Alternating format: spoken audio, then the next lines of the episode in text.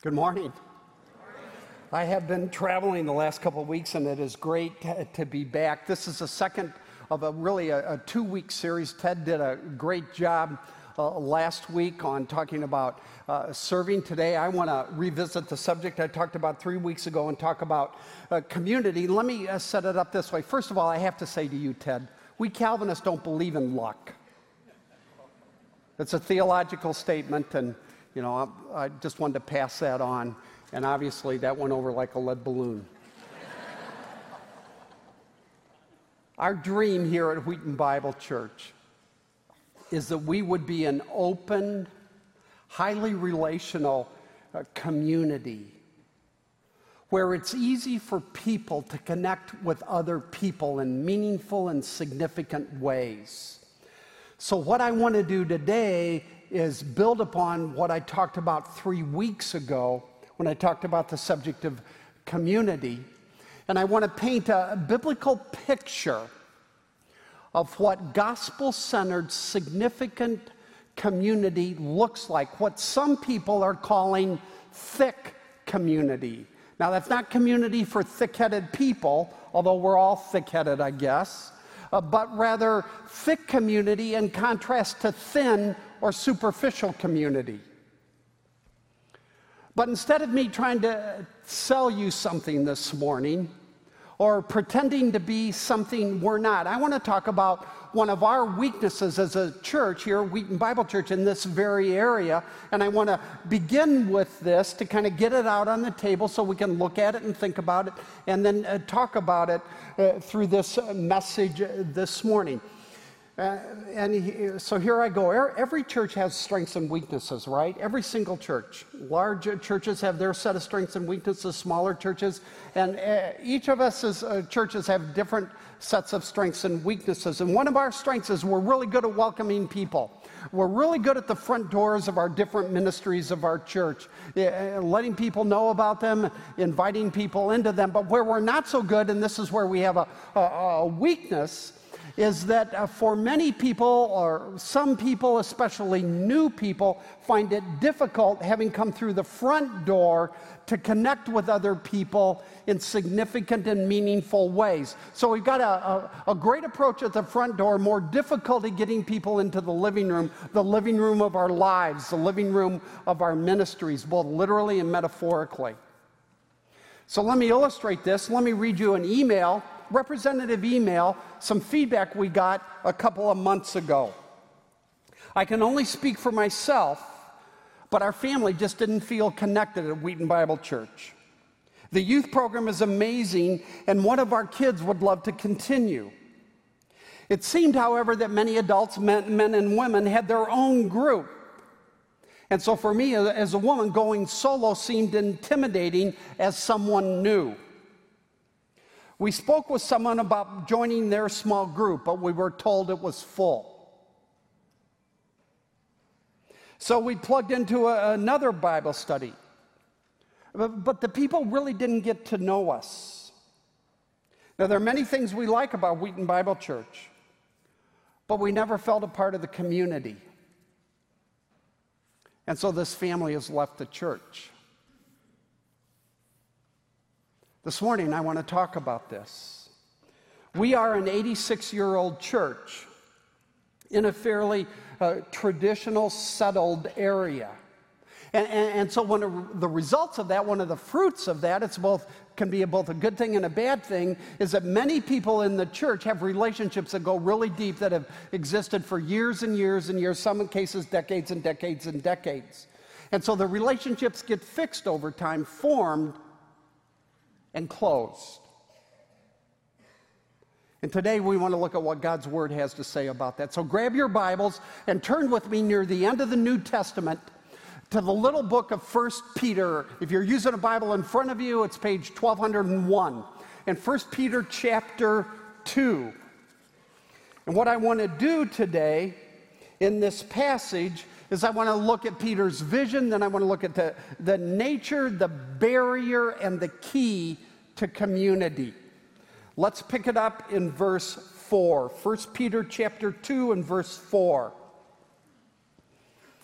As you come to him, that would be Jesus, the living stone, rejected by men, but chosen by God and precious to Him, you also, like living stones, are being built into a spiritual house to be a holy priesthood, offering spiritual sacrifices acceptable to God through Jesus Christ.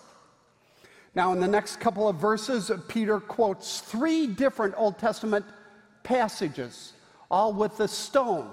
He's building, a, a um, building upon that discussion. But let's skip down to verse 9. But you are a chosen people, a royal priesthood, a holy nation, a people belonging to God, that you may declare the praises of him who called you out of darkness into his wonderful light. Once you were not a people, but now you are the people of God. Once you had not received mercy, but now you have received mercy. Dear friends, I urge you as aliens and strangers in the world to abstain from sinful desires which wage war against your soul.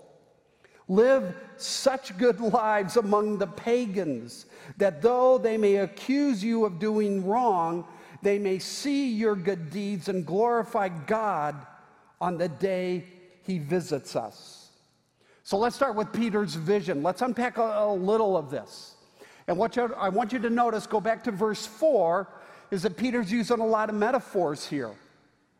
And in this metaphorically, uh, metaphorical language, this rich uh, language, uh, Peter is telling us that the spectacular Old Testament temple, which was a rectangle building made up of, in the language of this passage, dead stones, has now been replaced. That Old Testament tabernacle has been replaced by an even more spectacular, beautiful constantly growing, constantly changing new temple made up of living stones. That is you and me, the people uh, of God, with one head, the head being Jesus Christ. In other words, what Peter is telling us, the Old Testament temple was fixed. It was a physical building. You could measure it. It, it didn't change. It was static, not dynamic, but not the church. The church is constantly changing, constantly morphing, constantly growing. Somebody's coming to Christ over here. There is a renewal, revival breaking out in another part of the world over there. So, do you see Peter's vision? Peter is telling us the death of Christ, that's what he's talking about in verse 4, leads to the continual expansion of the body of Christ. That's verse 5. He talks about we're being built, we're continually building, continually adding, adding a room here, adding a wing over there. As people come to Christ, as people uh, grow in Christ. And so the DNA of the church is that the church is constantly growing, constantly changing. Healthy churches are growing churches. Healthy churches are, are, regularly welcoming new people, but helping new people connect with people that are already a, a part of the church. That's the imagery here. It's not static, it's dynamic, but there's more. Peter is telling us that each and every one of us, as believers in Jesus Christ, who have been redeemed by God the Son, has been sovereignly placed and shaped by God the Father into the body of Christ. We're a stone. We have been indwelt by God the Spirit. It's a spiritual house. So that together we interlock, we interconnect, and we support each other as we declare God's praises, as we do good deeds, as we offer spiritual sacrifices in thousands of different ways through our integrity, our Christ likeness, our, our, winsomeness. As we go, as we scatter out into the world, uh, uh, the marketplace, or uh, uh, uh our families, that they might flourish. And then here's the language of this passage that people might come to Christ, that pagans might come to Christ, and that God might be glorified. Now, just under the surface of this, what Peter is really telling us is that there's two ways we can think of the church. We can think of the church as gathered, and we can think of the church as scattered. scattered. Either way, either way, gathered or scattered, Peter is telling us we are the very house of God. Now, you may think you don't matter very much. You may think what you do uh, doesn't matter very much. But Peter is saying your identity isn't a function of your ethnicity. Is it a function of your education or lack of education or your marital status or what's going on circumstantially or your assets or your job? It's a function of who you are in Jesus Christ.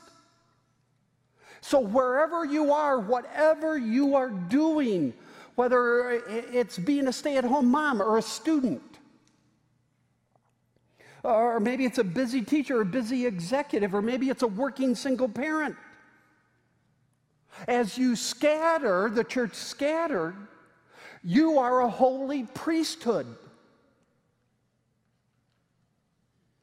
Part of God's chosen people. You are a holy nation. So, in other words, we don't just go to a spiritual house, we are the spiritual house as we scatter, gather scattered. And everything, therefore, everything we do as believers in Jesus Christ is ministry and connecting new people, uh, uh, new believers, uh, uh, uh people that, that, have come, uh, outsiders. Is this always part of what we do because we're never growing, ever expanding, adding a room here, adding a wing there? We're a spiritual house made of living stones. Now, if you understand the, the sequence inherent in this vision that Peter is laying out, then you understand that this will not, this will not happen apart from community. Apart from the interconnection, one stone to another. Uh, uh the only way we get to verses 11 and 12, living the life described in verses 11 and 12, that beautiful life, is through verses 4 and 5. Now, the week before last, I spent an uh, outstanding week at Princeton. I was with a couple other uh, people from uh, here at Wheaton Bible Church, and we were part of uh, Tim Keller's uh, ministry looking at this subject for five days, Monday through Friday, in, in great detail of faith and work. It was frankly one of the best five days, uh, training wise, ministry wise, I've spent in, in a long time. And it was uber rich in theology, which I happen to love. But as great as all of that was, what these leaders, uh, these ministry marketplace leaders, kept saying over and over and over is that we will not live the gospel apart from gospel centered community. Look at uh, how Tim Keller puts it in his book, Center Church. The gospel creates community because it points us to the one who died for his enemies. It creates relationships of service rather than selfishness because it, that is the gospel, removes both fear and pride. People get along inside the church who could never get along outside, right? Uh, because if the gospel calls us to holiness, uh, the people of God live in loving bonds of mutual accountability and discipline. Thus, the gospel creates a human community radically different from any society around it. In other words, the gospel changes everything. And what the gospel does is it creates an alternative society. an alternative society that leads to the flourishing of all sorts of other societies all around us uh, marketplace, companies, families, neighborhoods, communities.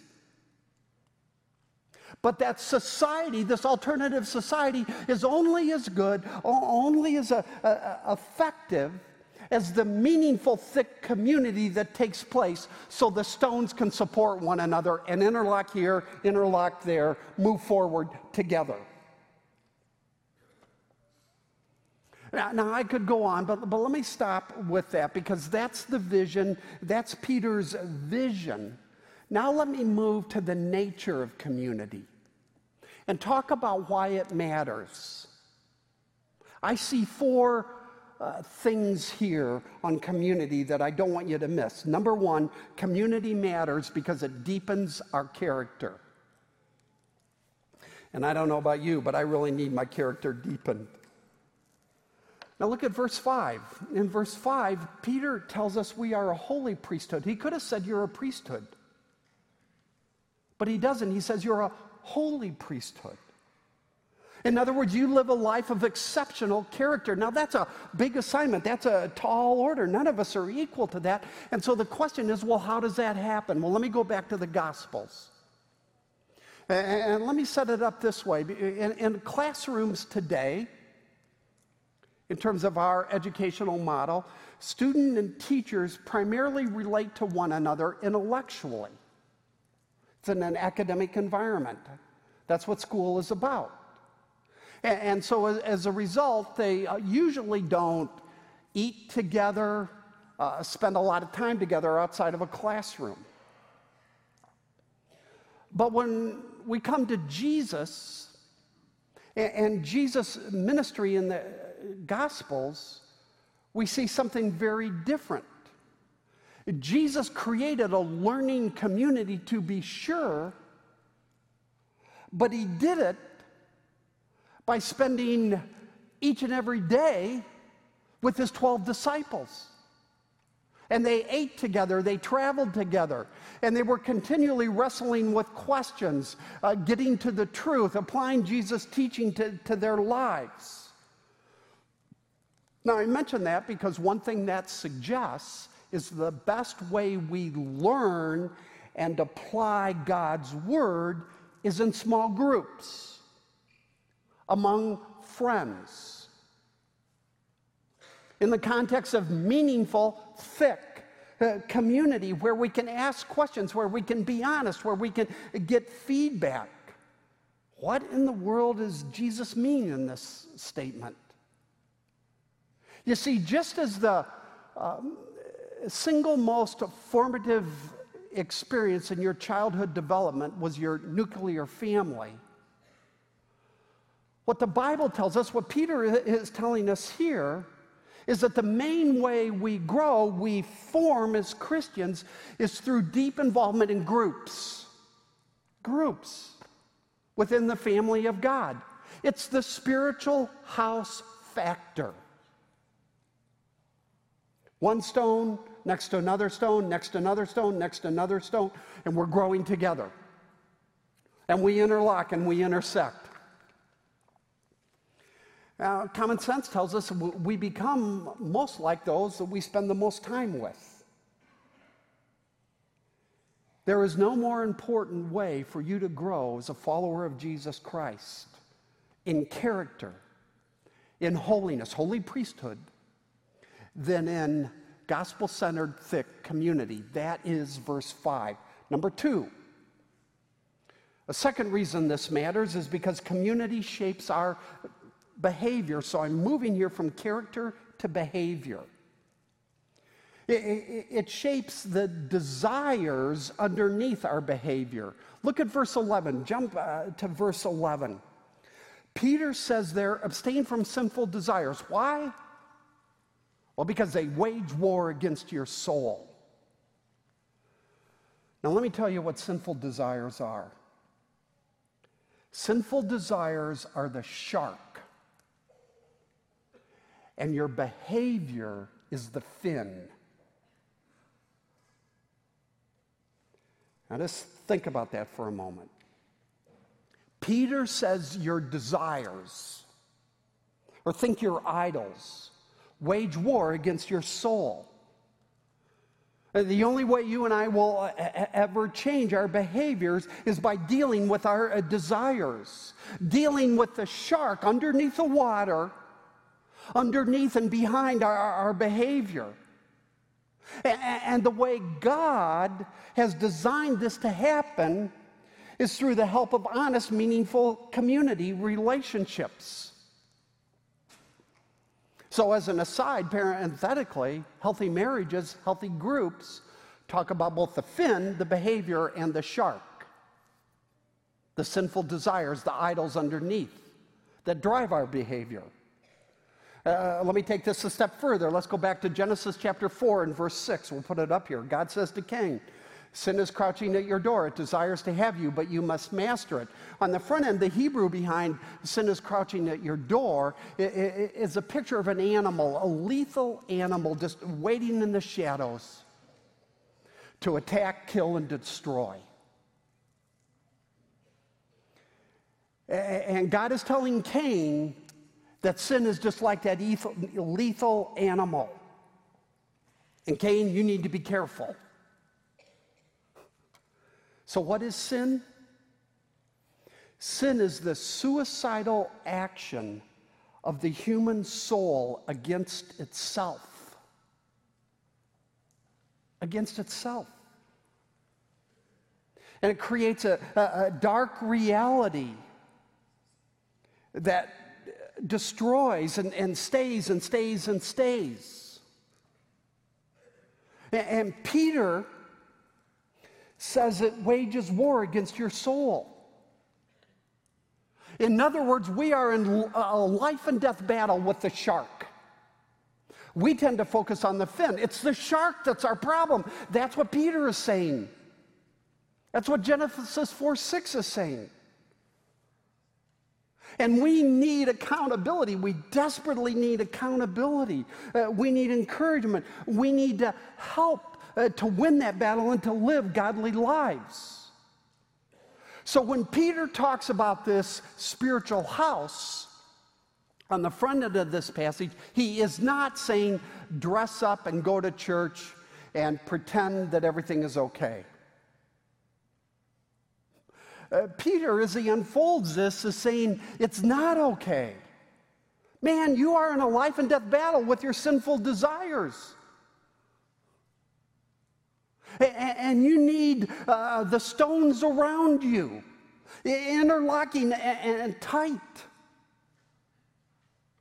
To do battle.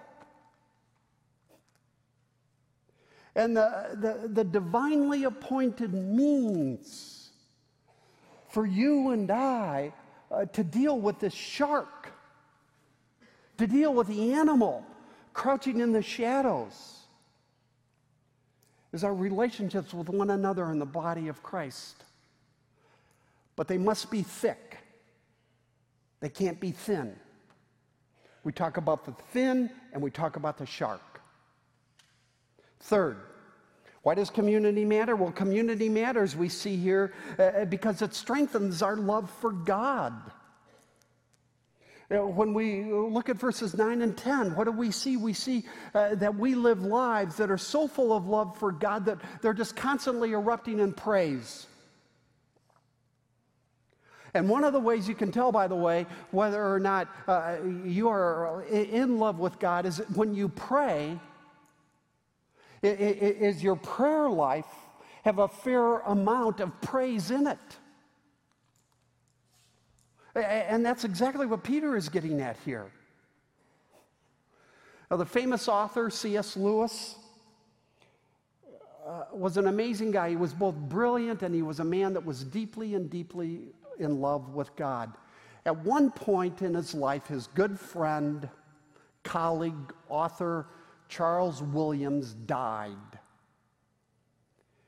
And I, I, want you to put up in just a second, don't put it up yet, I, I, I want to show you a section where C.S. Lewis is lamenting Charles Williams' death. And he talks about Ronald in what we're about to read. Ronald is J.R.R. Tolkien. Let's look at this. In each of my friends, there is something that only some other friend can fully bring out. By myself, I am not large enough to call the whole man into activity. I want other lights than my own to show all his facets. Now that Charles is dead, I shall never see again, I shall never again see Ronald's reaction to a specifically Caroline joke. Far from having more of Ronald, having him to myself, now that Charles is dead or away, I have less of Ronald. Hence, true friendship is the least jealous of loves. Two friends delight to be joined by a third, and three by a fourth. We possess each friend not less, but more, as the number of those with whom we share him increases. In this, friendship exhibits a glorious nearness by resemblance to heaven. For every soul seeing him in her, his or her own way, communicates that unique vision to all the rest. Uh, I read that, and my response is, wow. Wow.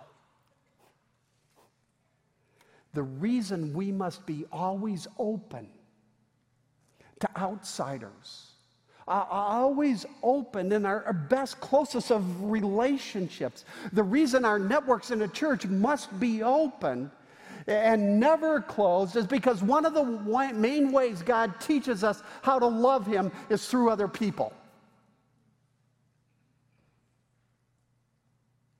Because it's other people that interpret God for us. Fourth, community expands our witness. This is the progression or the sequence here leading to verse 12. And we have this marvelous statement in verse 12 where you live lives among the pagans in, in such a way that they see your good works and they glorify God. Uh, uh some commentators argue as they come to Christ. Now, God has made each and every one of us with unique abilities, unique gifts. He's given us unique set of circumstances, unique set of uh, relationships. And so when we gather in our groups, we gather so that as we scatter, we will continue to glorify God in our jobs, in our homes, in, in our neighborhoods, in our uh, communities by living a life of good deeds. That's verse 12. Good words. So when God gives you a roommate, God gives you a friend, God gives you a, a family, God gives you a job, God gives you a school, uh, God gives you a company, He gives you a ministry. And my job, my job is to equip you and to mobilize you so that when you scatter, you might fulfill your calling to be a public disciple. A holy priest. Uh, living before the watching world lives of good deeds. Uh, you want to tell me your job doesn't matter? I'll tell you, uh, no, man. No matter how difficult it is, no, no matter how bad it is, you have been given a platform to glorify Jesus Christ. Now, think about this. Have you ever thought about the fact that one of the main ways God is working in the world is through His people, His church, His stones as we scatter? And we perform our paid and unpaid roles. One of the main ways God works. The church is gathered, the church scatters. But we can't do it alone. If there's going to be renewal, I, I mean at any level, uh, friendship level, family renewal, uh, church renewal, cultural renewal, if there's any going to be any renewal at all, it begins with heart renewal. And if there's going to be heart renewal, according to what Peter is saying, it, it, it will begin with community renewal, with meaningful, open, uh, caring, loving groups where we talk about the fin and we talk about the shark.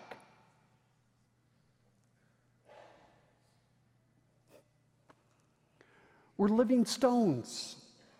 God is always adding people. He's making this incredible new temple, this spiritual house. Now, that brings me to the barrier to community. And this is something unique to us in the West, uh, and uh, unique uh, in this point in our, our history. It, it, it, wasn't this way some years back, but it has been this way now for a while.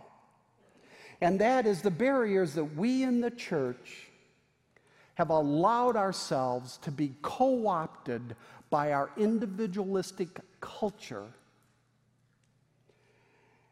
And as a result, we have settled for an individualistic faith.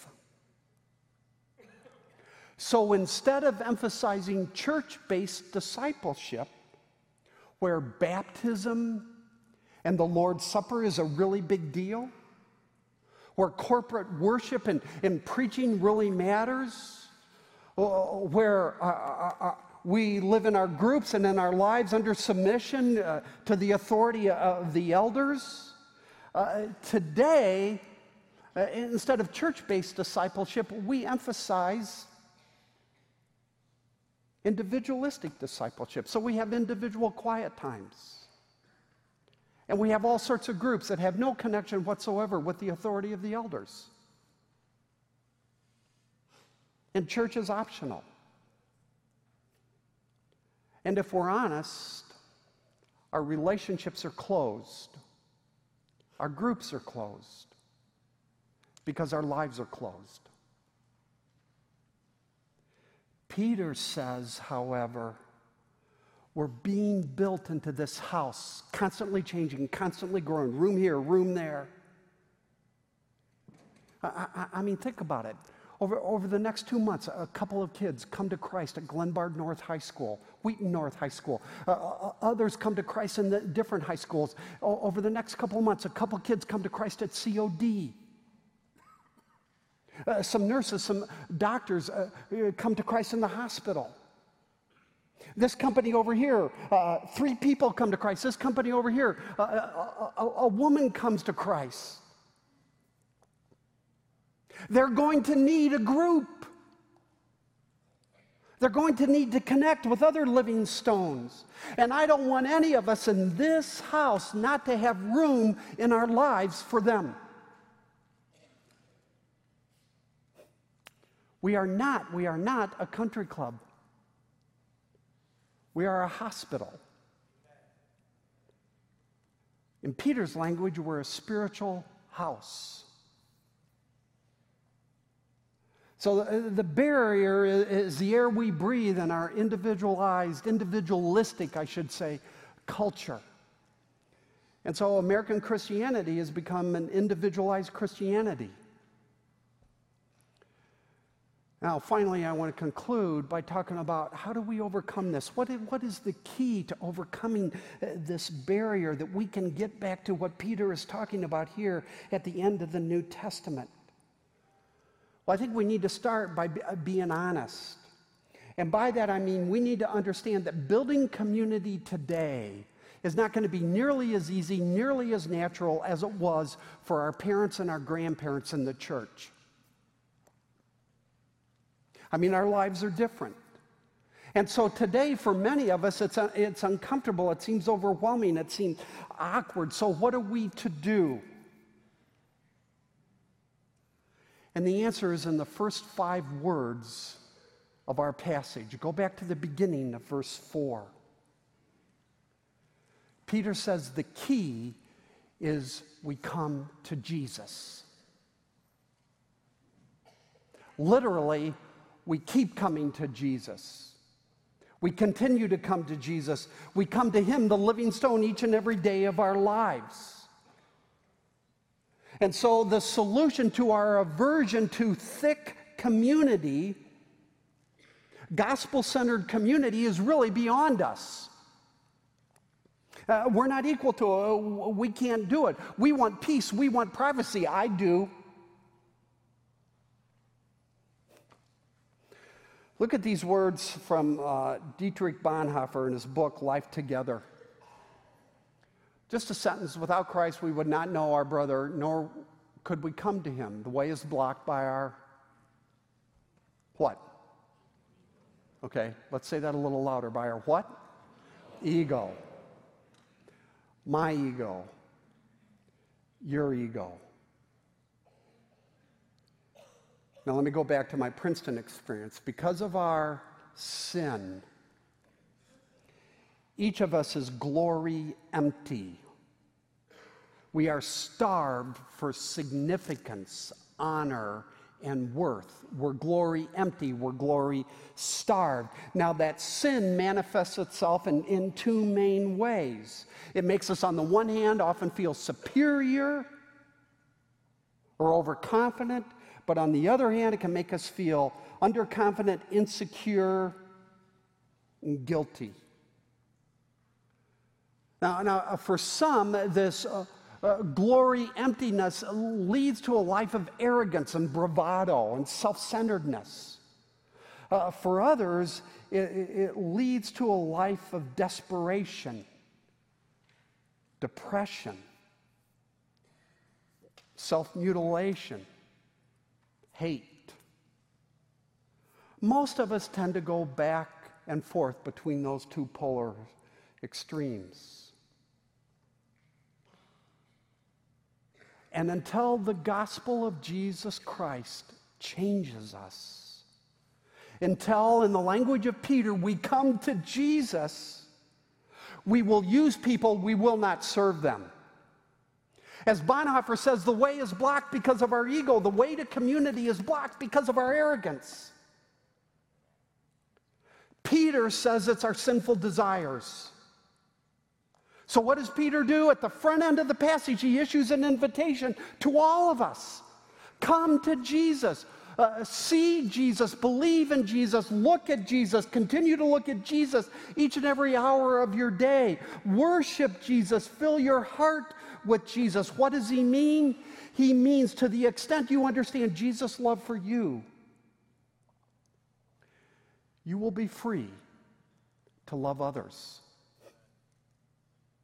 So when you see Jesus as rejected, verse 4, uh, uh, uh, rejected by the very men and women, you and me, he came to save. Uh, when you see Jesus laying aside the perfect harmony he enjoyed in heaven and suffering and dying in complete humility for our arrogance. When you see Jesus as isolated and, forsaken uh, by God to bear our sins on the cross, when you see the death and resurrection of Jesus as the most profound and beautiful event in your life, because it offers a, a, complete, perfect forgiveness and complete, perfect righteousness. Not because you deserve it, but because Jesus loves you and he sacrificed himself for you. Then you will put to death the idol of your self love. And you will live in the power of the resurrection. And you will be free to love.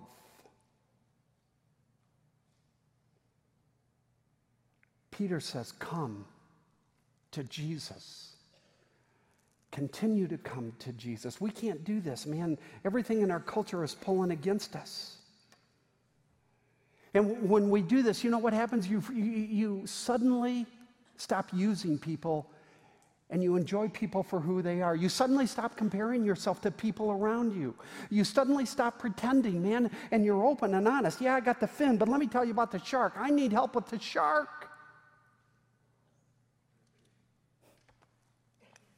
And you will be open to people of different nationalities, different backgrounds, uh, different socioeconomic status. You will be open to people who are troubled because you share this common identity marker, this bond, and his name is Jesus. And it supersedes every other identity marker and bond in life. So if you've, if you've never done so, come to Jesus. Come to Jesus right now.